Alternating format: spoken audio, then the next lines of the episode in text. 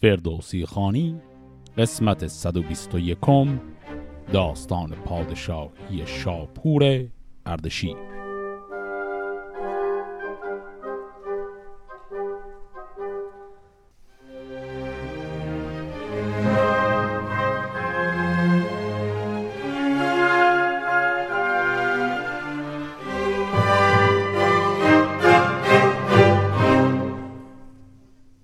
قسمت قبل سیاست های مختلف اردشیر و همینطور یک فهرست طولانی از نصایح او رو شنیدیم.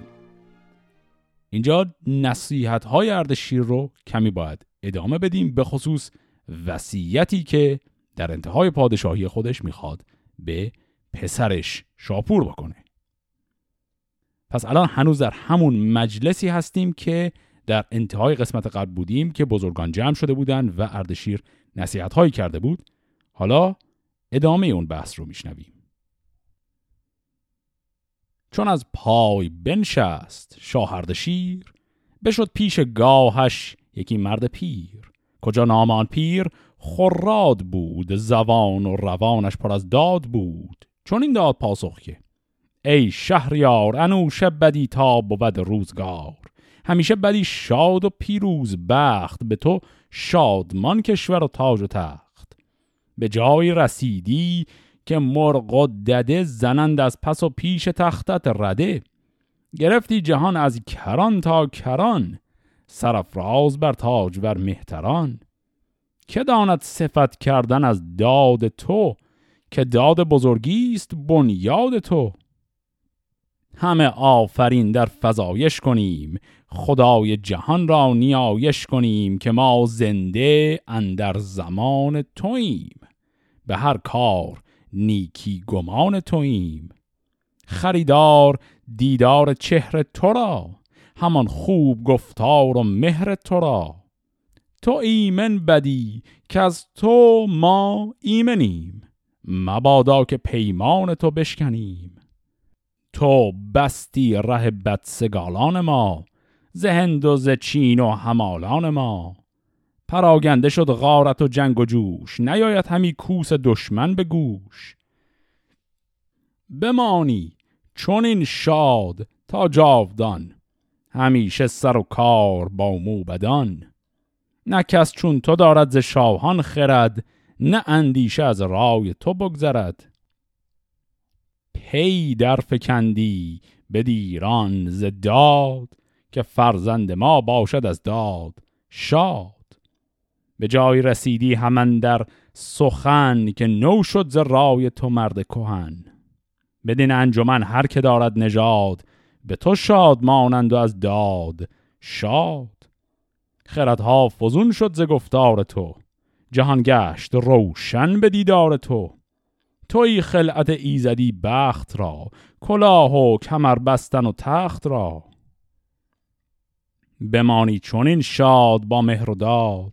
ندارد جهان چون تو خسرو به یاد. جهان ایمن از برز و از فر توست. خنک آن که در سایه پر توست. همیشه سر تخت جای تو باد جهان زیر فرمان و رای تو باد. خب اینهایی هم که شنیدیم پاسخ یکی از این درباریان بود به نصایح و اندیشه های اردشیر که در انتهای قسمت قبل شنیده بودیم که خب طبیعتا همش هم تعریف و تمجید از اردشیر بود. اما الان دیگه می‌خوایم وارد آخرین مرحله از حیات و داستان اردشیر بابکان بشیم و اون هم وصیت کردن اردشیر به پسر خودشه. این وصیت هم یک مقدمه خیلی کوچکی برای خودش از زبان شخص فردوسی داره.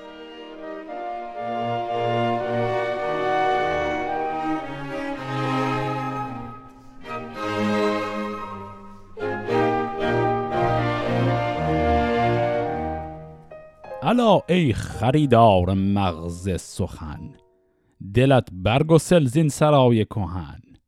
کجا چون من و چون تو بسیار دید نخواهد همی با کسی آرمید. اگر شهریاری و گر پیشکار تو اندر گذاری و او پایدار. چه با رنج باشی چه با تاج و تخت بباید بستن به فرجام رخت. اگر زاهنی چرخ بگدازدت چو گشتی کهن نیز ننوازدت. چو سرو دلارای گردد به خم خروشان شود نرگسان دوژم همان چهره ارغوان زعفران. سبک مردم شاد گردد گران. نخسبد روان هر که بالا بخفت. تو تنها نمانی چو همراه رفت. خب می‌بینیم که در این ابیات هم داره درباره مرگ صحبت می‌کنه. این بیت آخر شاید یک مقدار توضیح بخواد. گفت نخسبد روان هر که بالا بخفت اینجا کلمه بالا به معنای مثلا ارتفاع و اینها نیست. بالا در معنای قامت و تن و بدن یا در حقیقت در معنای جسم مادیه. در فارسی امروز هم گهگاه شاید دیده باشید میگیم مثلا قد و بالا. قد و بالا منظور ارجاع داره به بدن.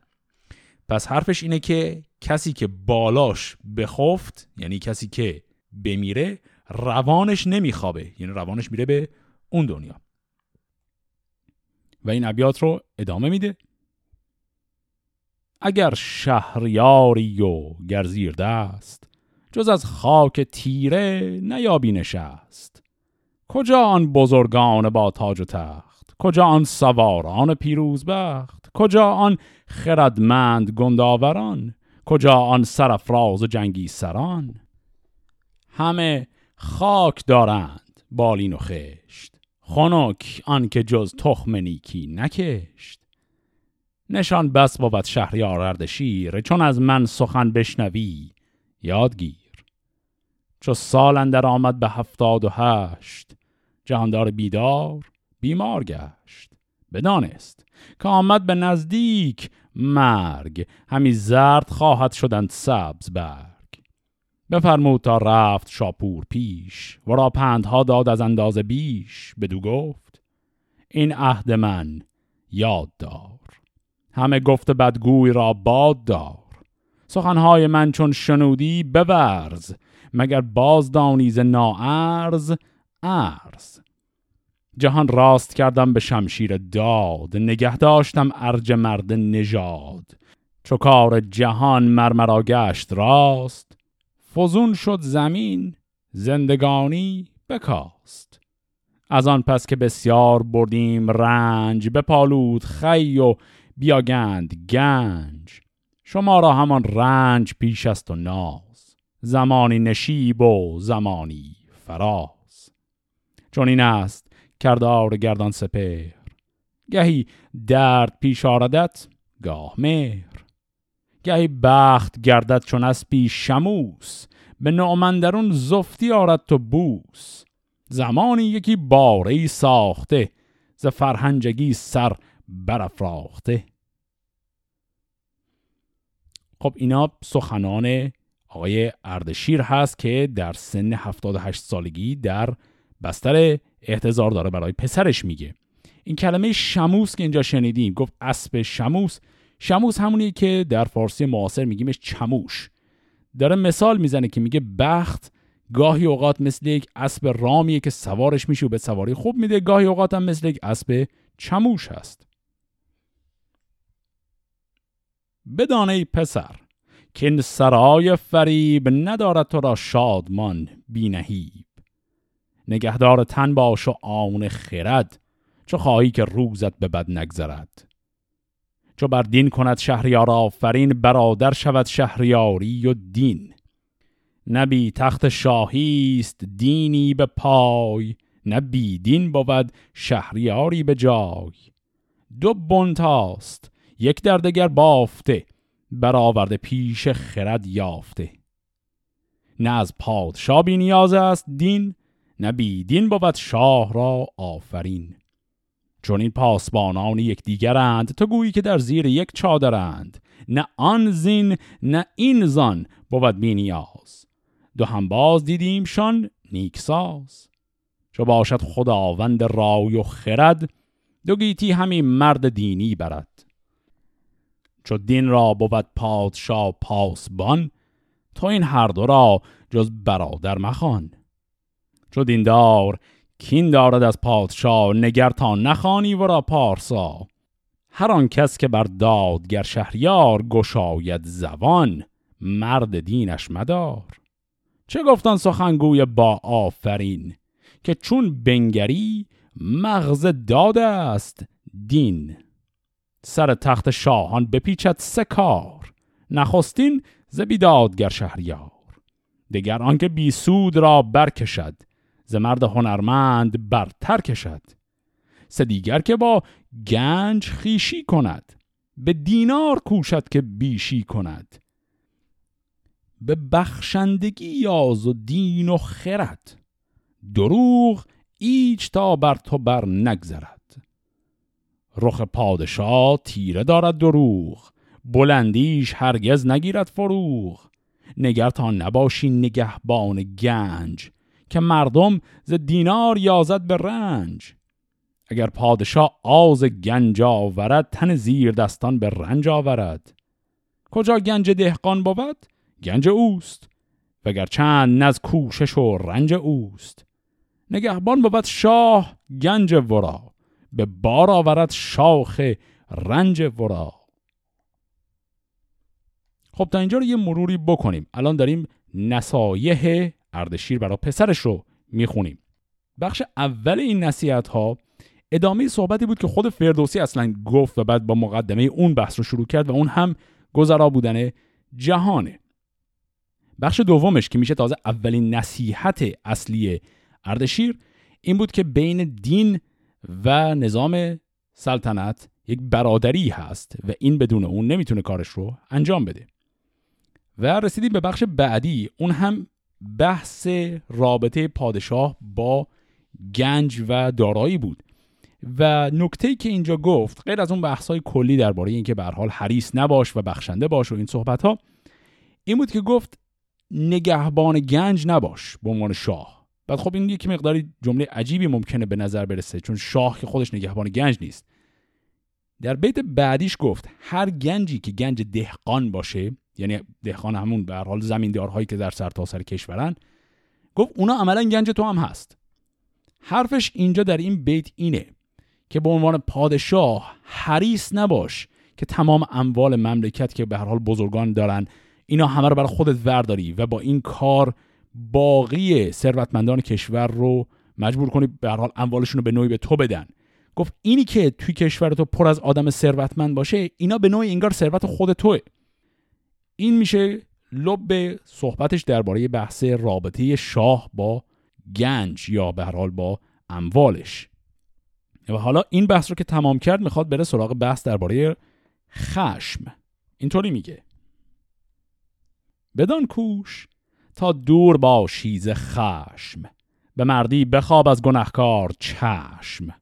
چو خشم آوری هم پشیمان شوی. به پوزش نگهبان درمان شوی. هر آنگه که خشم آورد پادشاه سبک مایه خواند ورا پارسا. چو بر شاه عیب است بد خواستن بباید به خوبی دل آراستن. وگر بیم داری به دل یک زمان شود چیره رای دل بد گمان. ز بخشش منه بر دل انداز نیز مدان ای پسر تا توان ارج چیز. چون دان که شاهی مران را سزاست که دور فلک را ببخشید راست. زمانی غم پادشاهی برد خود و موبدش رای پیش آورد. بپرسد هم از کار بیداد و داد کند این سخن بر دل شاه یاد. به روزی که رای شکار آیدت چو گیرند بازان به کار آیدت. دو بازی به هم در نباید زدن می و بزم و نخچی رو بیرون شدن. که تن گردد از جنبش می گران نگه داشتند این سخن مهتران. خب اینجا اون بحث خشم الان تمام شد. یک بحث همچنین خیلی عملی تر رو می‌خواد بکنه. یکی دو بیت کوتاه داشتیم درباره نصیحت شنیدن از بزرگان و درباریان اما الان داره درباره این میگه که اگر خواستی بری شکار حواست باشه. میخارگی و شکار این دوتا رو با هم انجام نده. خیلی پس اینجا یک دستورالعمل خیلی دقیق و جزئی هم وسط نصایش داشتیم. حالا باز ادامه میده. وگر دشمن آید به جایی پدید از این کارها دل نباید کشید. درم دادن و تیغ پیراستن ز هر پادشاهی سپه خواستن. به فردا ممان کار امروز را بر تخت منشان بدآموز را. مجوی از دل آمیان راستی که از جستجوی آیدت کاستی. و از ایشان تو را گر بد آید خبر تو مشنوز بدگوی و اندوه مخر. نه خسرو پرست و نه یزدان پرست اگر پایگیری سرایت به دست چون این باشد اندازه عام شهر تو را جاودان از خرد باد بهر. خب این بیت هم شاید کمی توضیح بخواد. بحث جنگ رو مطرح کرد و اینکه اگر دشمن بهت حمله کرد از سخاوتمندی و همینطور همزمان لشکرکشی ابایی نکن به تعویق ننداز از تمام شاهان مناطق اطراف و زیر دستان خودت سریع لشکر بخوا و بعدش هم این نکته رو گفت که از آدمای آمی آدمای درجه پایین که طبعا سواد کمتری هم دارن از اینا نصیحت نخوا به حرف اینا گوش نده. به حرف خواصی که به حال بیشتر می‌فهمن گوش بده. و بعد هم یک بیتی گفت. گفت نه خسرو پرست و نه یزدان پرست اگر پایگیری سرایت به دست. اگر سراغ پا برند سرگیرشون نمیاد. این مثال پا و سر هم منظور همون خواص و عوامه. اگر بری سراغ عوام نصیحتی که نصیح خواص می‌تونن بهت بدن رو اینها نمی‌تونن بدن. و حالا باز این نصایح رو درباره مردمان مختلف ادامه میده. میگه بترس از بد مردم بدنهان که بر بدنهان تنگ باشد جهان.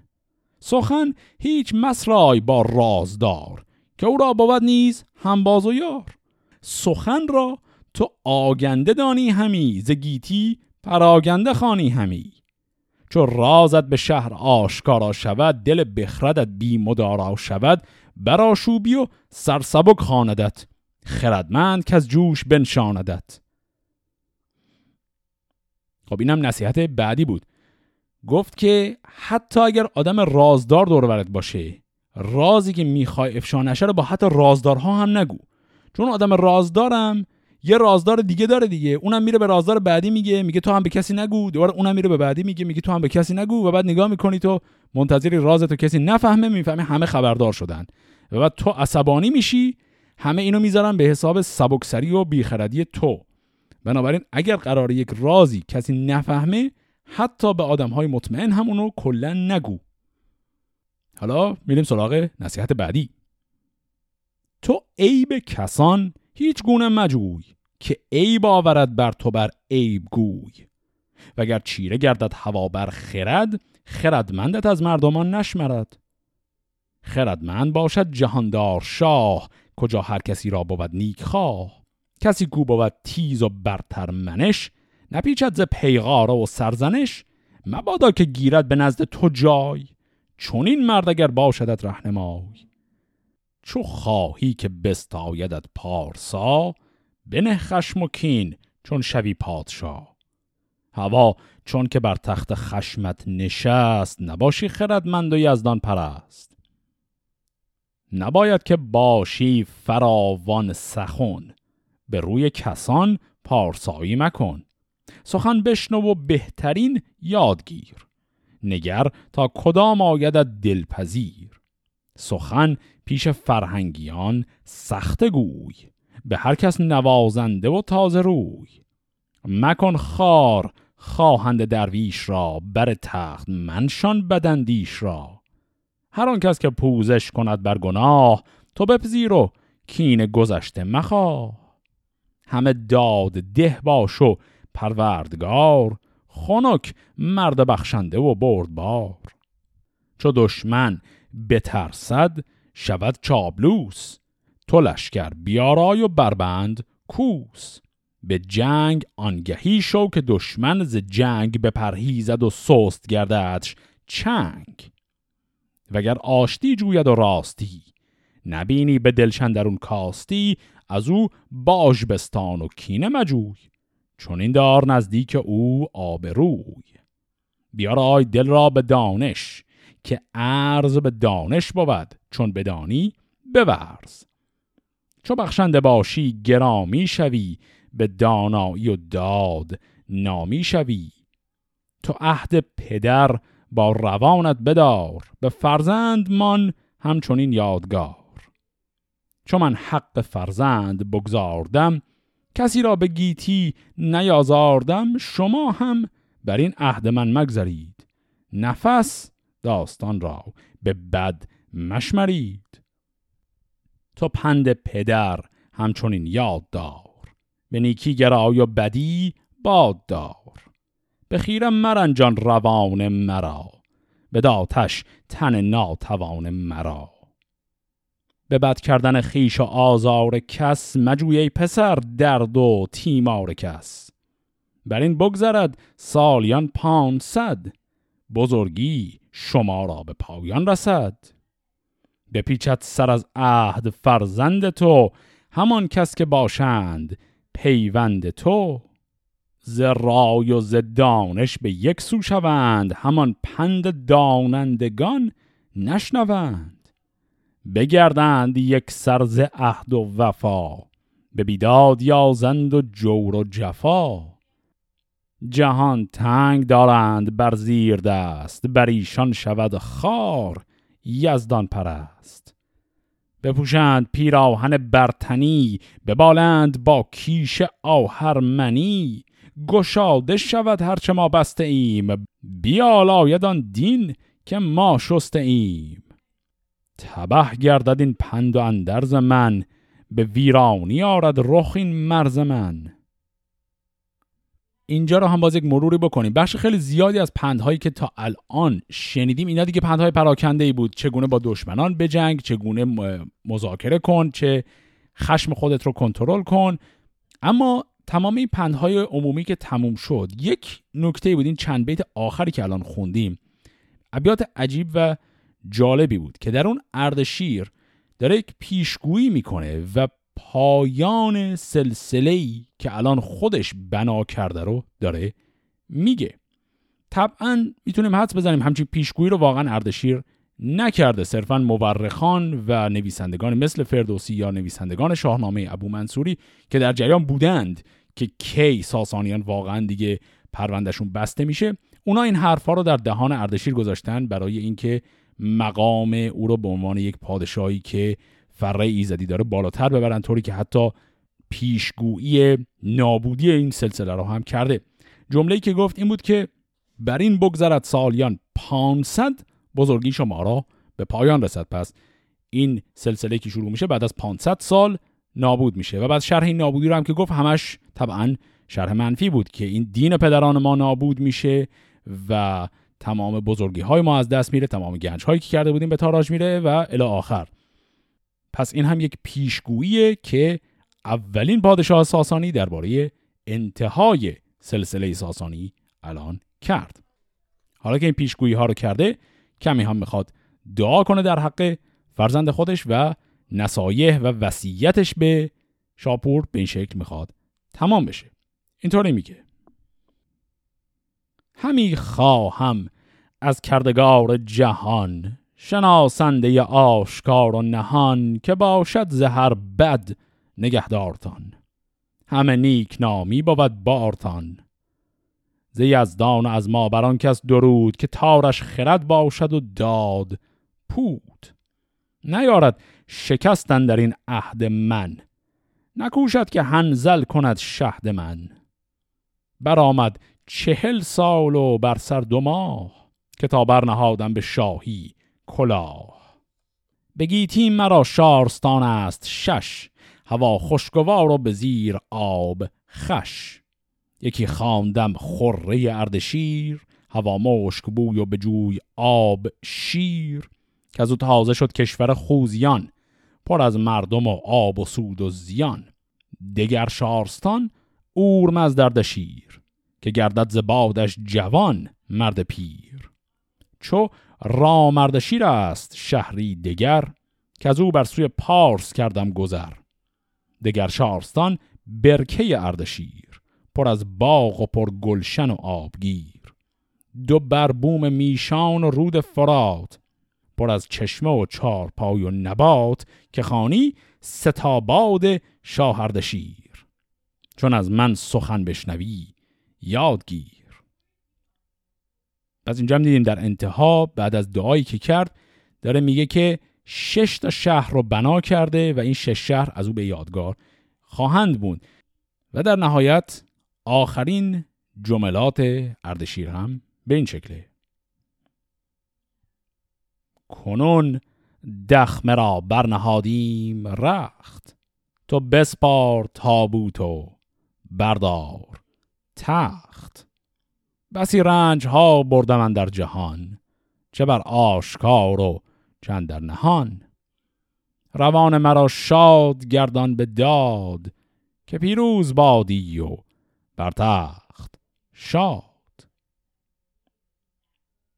بگفتین و تاریک شد بخت اوی دریغان سر و افسر و تخت اوی.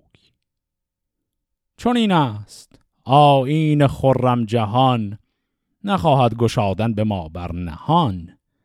انوشه کسی کو بزرگی ندید نبایستش از تخت شد ناپدید. بکوشی و ورزیز هر گونه چیز نه مردم نه آن چیز ماند بنیز سرانجام با خاک باشیم جفت درخ را به چادر بباید نهفت. بیا تا همه دست نیکی بریم. جهان جهان را به بد نسپریم. خنک آنکه جامی بگیرد به دست خورد یاد شاهان یزدان پرست. چو جام نبیدش دمادم شود بخسبد بدانگه که خرم شود. کنون پادشاهی شاپور. گوی. زبان برگشای از می و سور. گوی. پس با این بیت آخری هم که خوندیم خود فردوسی داره میگه که داستان پادشاهی اردشیر به این شکل تمام شد و می‌خوایم وارد پادشاهی شاپور پسرش بشیم. داستان پادشاهی شاپور داستان خیلی کوتاهی هست و در همین قسمت کل اون داستان تمام خواهد شد. پس بریم شروع کنیم.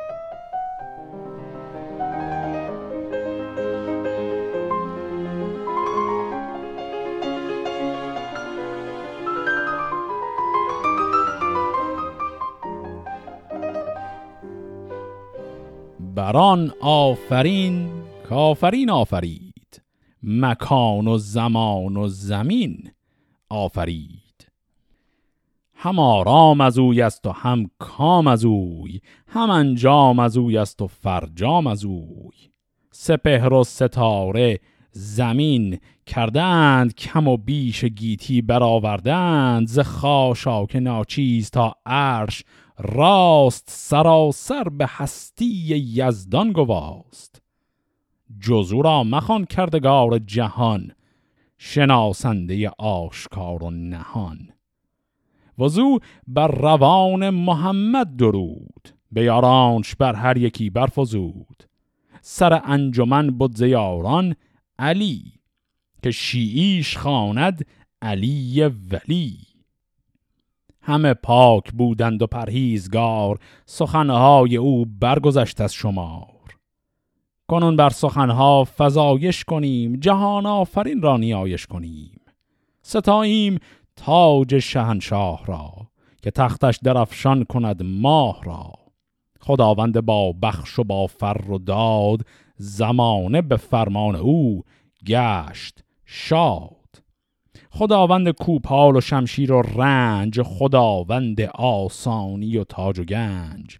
جهاندار با فر و نیکی شناس که از تاج دارد ز یزدان سپاس. خردمند و زیبا و چیر سخن جوانه به سال و به دانش کهن. همین مشتری بارد از فر اوی بنازیم در سایه پر اوی. به رزم آسمان را خروشان کند چو بزمایدش گوهرفشان کند. چو خشم آورد کوه ریزان شود سپهر از بر خاک لرزان شود. پدر بر پدر شهریار است و شاه بنازد بدو گنبد و هور و ماه. بماناد تا جاودان نام اوی همه بهتری باد فرجام اوی. سر نام کردم سنای ورا بزرگی و آین و رای ورا. از او دیدم من در جهان نام نیک زگیتی ورا باد فرجام نیک. زدیدار او تاج روشن شده است ز بدها ورا بخت جوشن شده است بنازد بدو مردم پارسا همان کس که شد بر زمین پادشاه هوا روشن از بارور بخت اوست زمین پایه نامور تخت اوست. به رزمندرون زند پیل بلاست به بزمندرون آسمان وفاست. چو در بزم رخشان شود رای اوی همین موج خیزد ز دریای اوی.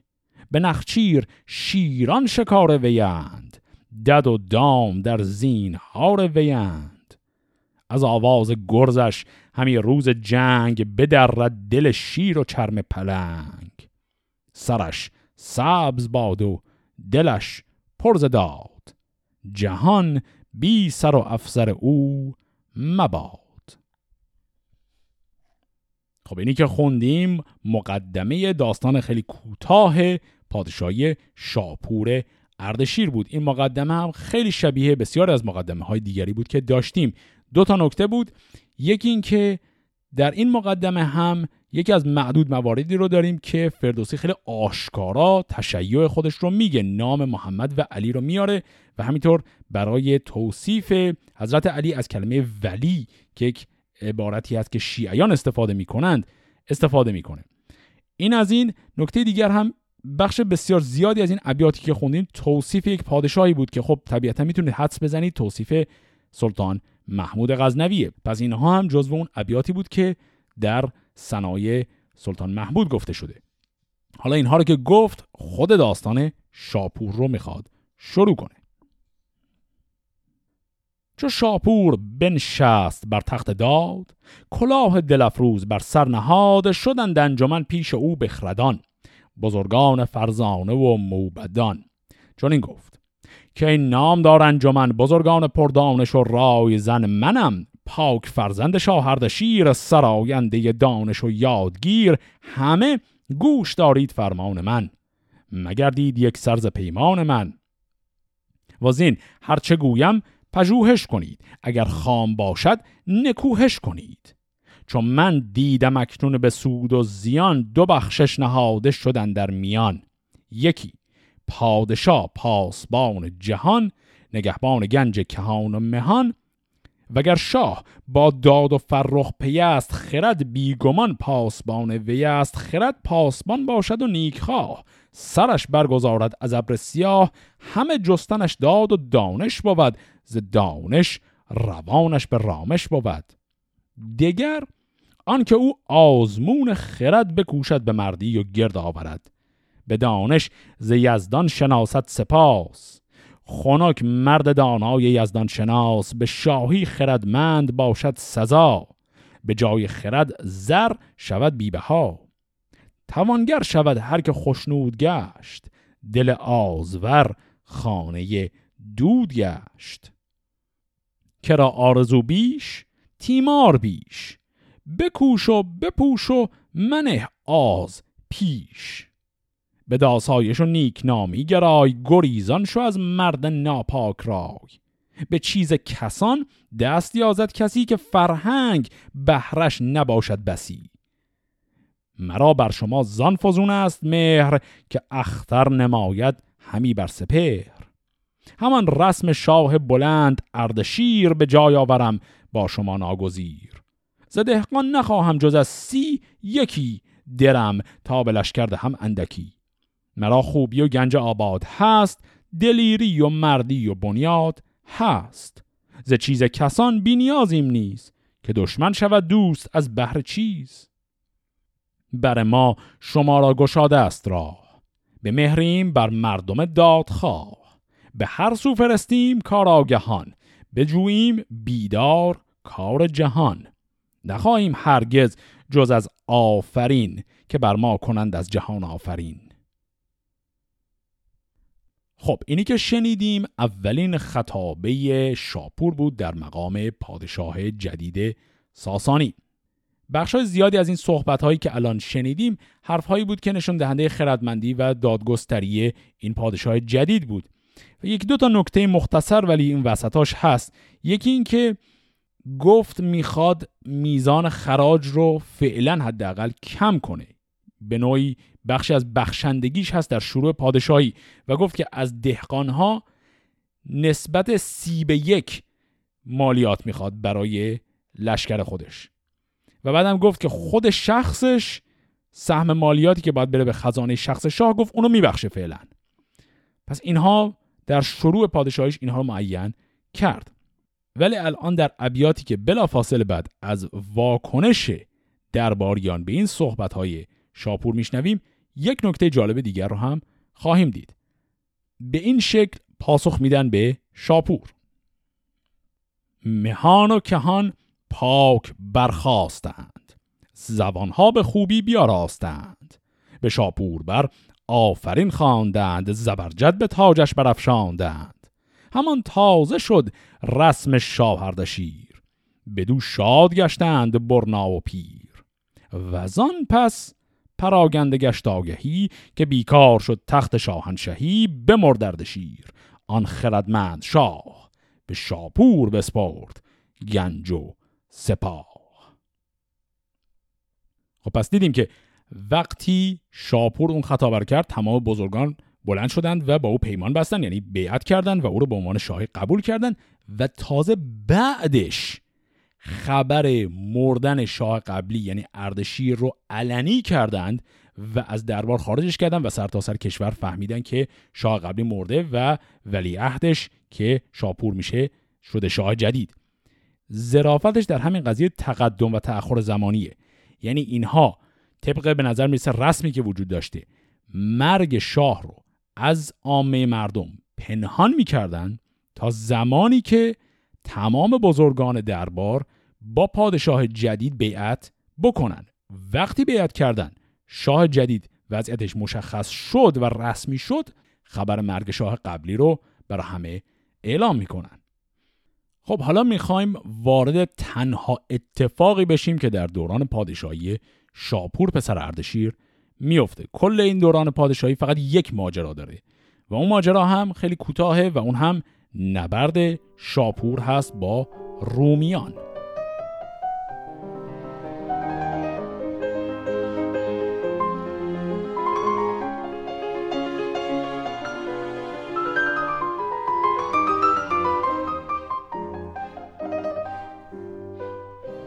خروشی برآمد. ز هر مرز و بوم ز قیدافه برگاشتند باج روم.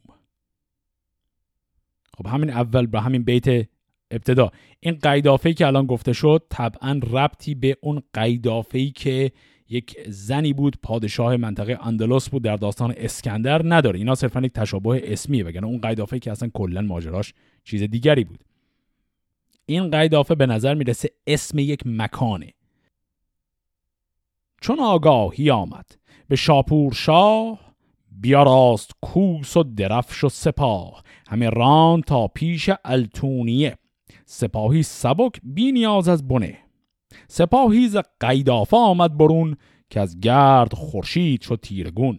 از التونیه همچنین لشکری بیامد. سپهدارشان مهتری. برانوش بود نام آن پهلوان. سواری سرفراز و روشن روان که بودی بر قیصران ارجمند کمندفگنی نامداری بلند. پس دیدیم دو تا سپاه از دو تا منطقه قیدافه و التونیه داره میاد. اینها وقتی که طبعا خبر مرگ اردشیر رو شنیدن دارن میان برای جنگیدن و می‌خوان دیگه باش هم به ایران ندن. و گفت که سردار اون سپاه التونیه هم فردی بود به نام برانوش. چو برخواست آوای کوس از دروی ز قلب اندر آمد گو نامجوی. و از این سو بشد نامداری دلیر کجا نام او بود؟ کرزسب شیر. پس فهمیدیم نام سردار طرف ایرانی هم هست کرزسب برآمد ز هر دو سپه کوس و او به جنبید در قلب شاپور گو. ز بس ناله بوق و هندی درای همی چرخ ماه اندر آمد ز جای. تبیره ببستند بر پشت پیل همی بر شد آوازشان بر دو میل. زمین جنب جنبان شد و پرز گرد چون آتش درخشان سنان نبرد. زبانی کجا با خرد بود جفت ستاره همی بارد از چرخ گفت برانوش جنگی به قلبندرون گرفتار شد با دلی پرز خون. و از آن رومیان کشته شد سی هزار به دلتونیه در صف کارزار. هزار و دو سیصد گرفتار شد. دل جنگیان پرز تیمار شد. فرستاد قیصر یکی یادگیر به نزدیک شاپور شاهردشیر که چندین تو از بحر دینار خون بریزی. تو با داور رهنمون چه گویی؟ چه پرسد روز شمار؟ چه پوزش کنی پیش پروردگار؟ فرستیم باجی چنان هم که بود. بر این نیز دردی نباید فزود. همان نیز با باش فرمان کنیم زخیشان فراوان گروگان کنیم. ازلتونی بازگردی رواست. فرستیم با باش هرچت هواست. پس در این نبرد به رهبری شاپور و یکی از سردارانش به نام کرزسب زدند و لشکر برانوش رو تارمار کردند و یک تعداد زیادیشون رو هم اسیر کردند و به این شکل قیصر اول گلایه کرد که تا چقدر خونریزی بکنیم انگار نه انگار که خونریزی رو اصلا خودشون شروع کردند و بعد هم گفت که باشه همون باجی که قبلا باید می‌دادیم رو چشم میدیم. پرداخت می‌کنیم. شما فقط از التونیه برو بیرون و ما مطیع تو خواهیم بود.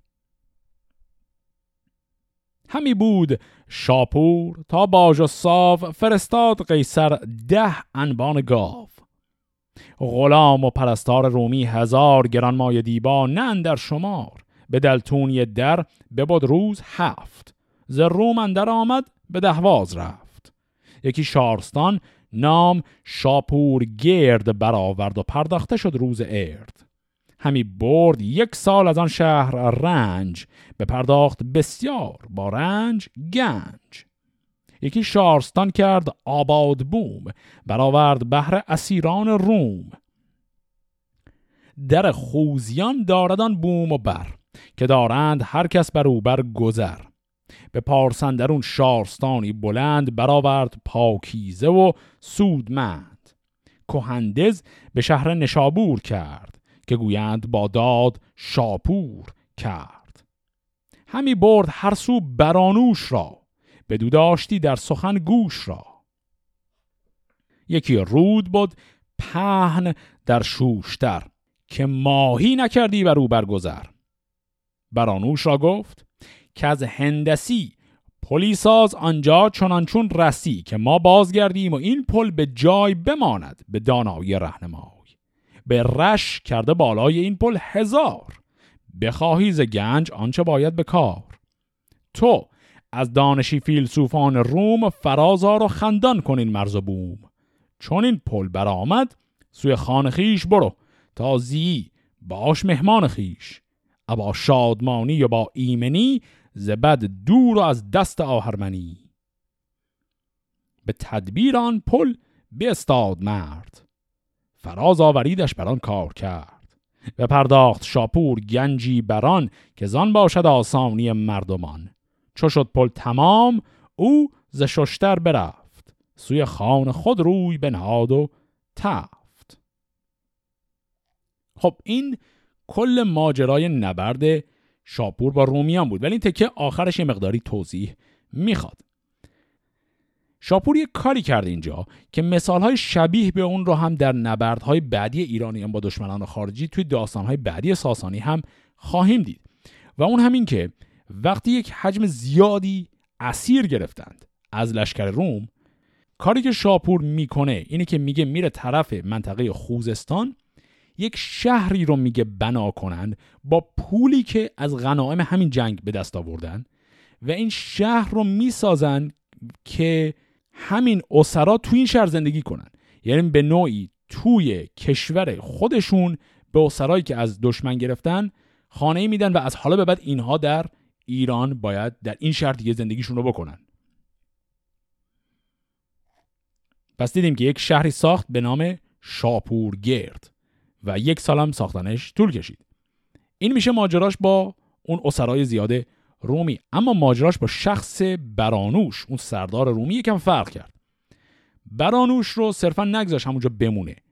به برانوش گفت که نزدیک شوشتر یک رودخانه بزرگی هست. اگر تو بتونی با دانشی که مهندس های تو در لشکر تو دارند بتونی یک پل بزرگ روی این رودخونه بزنی و درست و درمون ساخته باشیش اگر این کار رو بکنی من تو رو آزاد می‌کنم. برگردی پیش خونه و زندگیت. و برانوش همین حرف رو گوش میده. این پل رو می‌سازه و بعد از ساختن این پل شاپور او رو آزاد می‌کنه و او برمیگرده. پس به این شکل داستان نبردش با رومیان هم تمام میشه. همی بود شاپور با داد و رای بلندختر و تخت شاهی به جای. چو سی سال بگذشت بر سر دو ماه پراگنده شد فر اورند شاه. بفرمود تا رفت پیش اورمزد بدو گفت شد زرد روی فرزد کلمه فرزد هم که قبلا داشتیم به معنای چمنه یعنی چمن سبز الان زرد شده. داره اشاره می‌کنه به کهنسالی و پیری خودش. این اورمزدی هم که اینجا شنیدیم که اگر از قسمت قبل خاطرمون باشه نام پسره همین آقای شاپوره. و بعد خطاب به همین اورمزد ادامه میده.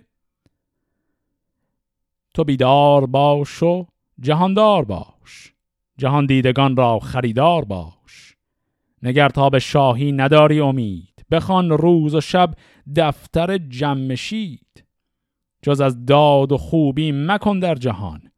پناه کهان باش و فر مهان. به دینار کم یاز و بخشنده باش. همان داد ده باش و فرخنده باش. مزن بر کماواز بانگ بلند چو خواهی که بختت بود یارمند. همه پند من سر به سر یاد گیر چنان هم که من دارم از اردشیر بگفتین و رنگ رخش زرد گشت دل مرد برنا پر از درد گشت. چه سازی همی زین سرای سپنج چه نازی به نام و چه تازی به گنج. تو را تنگ تابوت بهرست و بس. خورد رنج تو ناسزاوار کس. نگیرد ز تو یاد فرزند تو نه نزدیک خیشان و پیوند تو. ز میراث دشنام یابی تو بهر همه زهر شد پاسخ پای زهر به یزدان گرای و سخن زو فزای که اوی است روزی ده و رهنمای. درود تو بر گور پیغمبرش که سلوات تاج است بر منبرش. سر گاه و دیهیم شاهور مزد بیارای مکنون چون ماه اورمست ز شاهی بر او هیچ تاوان نبود. بد آن بود که عهدش فراوان نبود. خب در اینجا هم دیدیم که وقتی شاپور اردشیر مرد و نصایحش رو کرد به پسرش اورمزد چند بیتی باز از زبان فردوسی داشتیم و در انتهاش بیت خیلی مهم گفته شد. درباره اورمزد اون مصرع آخر آخرش. گفت بد آن بود که عهدش فراوان نبود. یعنی اورمزد شاه خیلی خوبی بود اما از بدقبالی ما دوران شاهیش خیلی کوتاه بود. در قسمت هفته آینده می‌خوایم داستان پادشاهی اورمز رو شروع کنیم. اما این قسمت هفته آینده یک فرقی هم خواهد داشت و اون همینه که ما الان داریم به جایی از داستان می‌رسیم که یک فاصله هست بین چند تا پادشاه بزرگ. پادشاه بزرگی که داشتیم و در این قسمت کارش تمام شد اردشیر بود. دیدیم که شاپور پسرش خیلی ماجرای زیادی نداشت. بعد از شاپور هم ما پنج تا پادشاه پشت سر هم داریم که یکیشون همین اورمزد هست که این پنج تا پادشاه عملا داستان زیادی ندارن. و صرفا ما باشون آشنا میشیم و یک شرح حال مختصری ازشون رو خواهیم خوند. باید وایسیم تا برسیم به پادشاه بعد از این پنج تا که میشه شاپور زلکتاف. اون پادشاه باز دوباره داستانش مقداری طولانی تره پس در قسمت هفته آینده نه فقط داستان اورمزد شاپور رو می‌خونیم بلکه داستان یک تعدادی از همین پادشاهان با دوران خیلی کوتاه سلطنت رو پشت سر هم مرور خواهیم کرد. فعلا خدا نگهدار.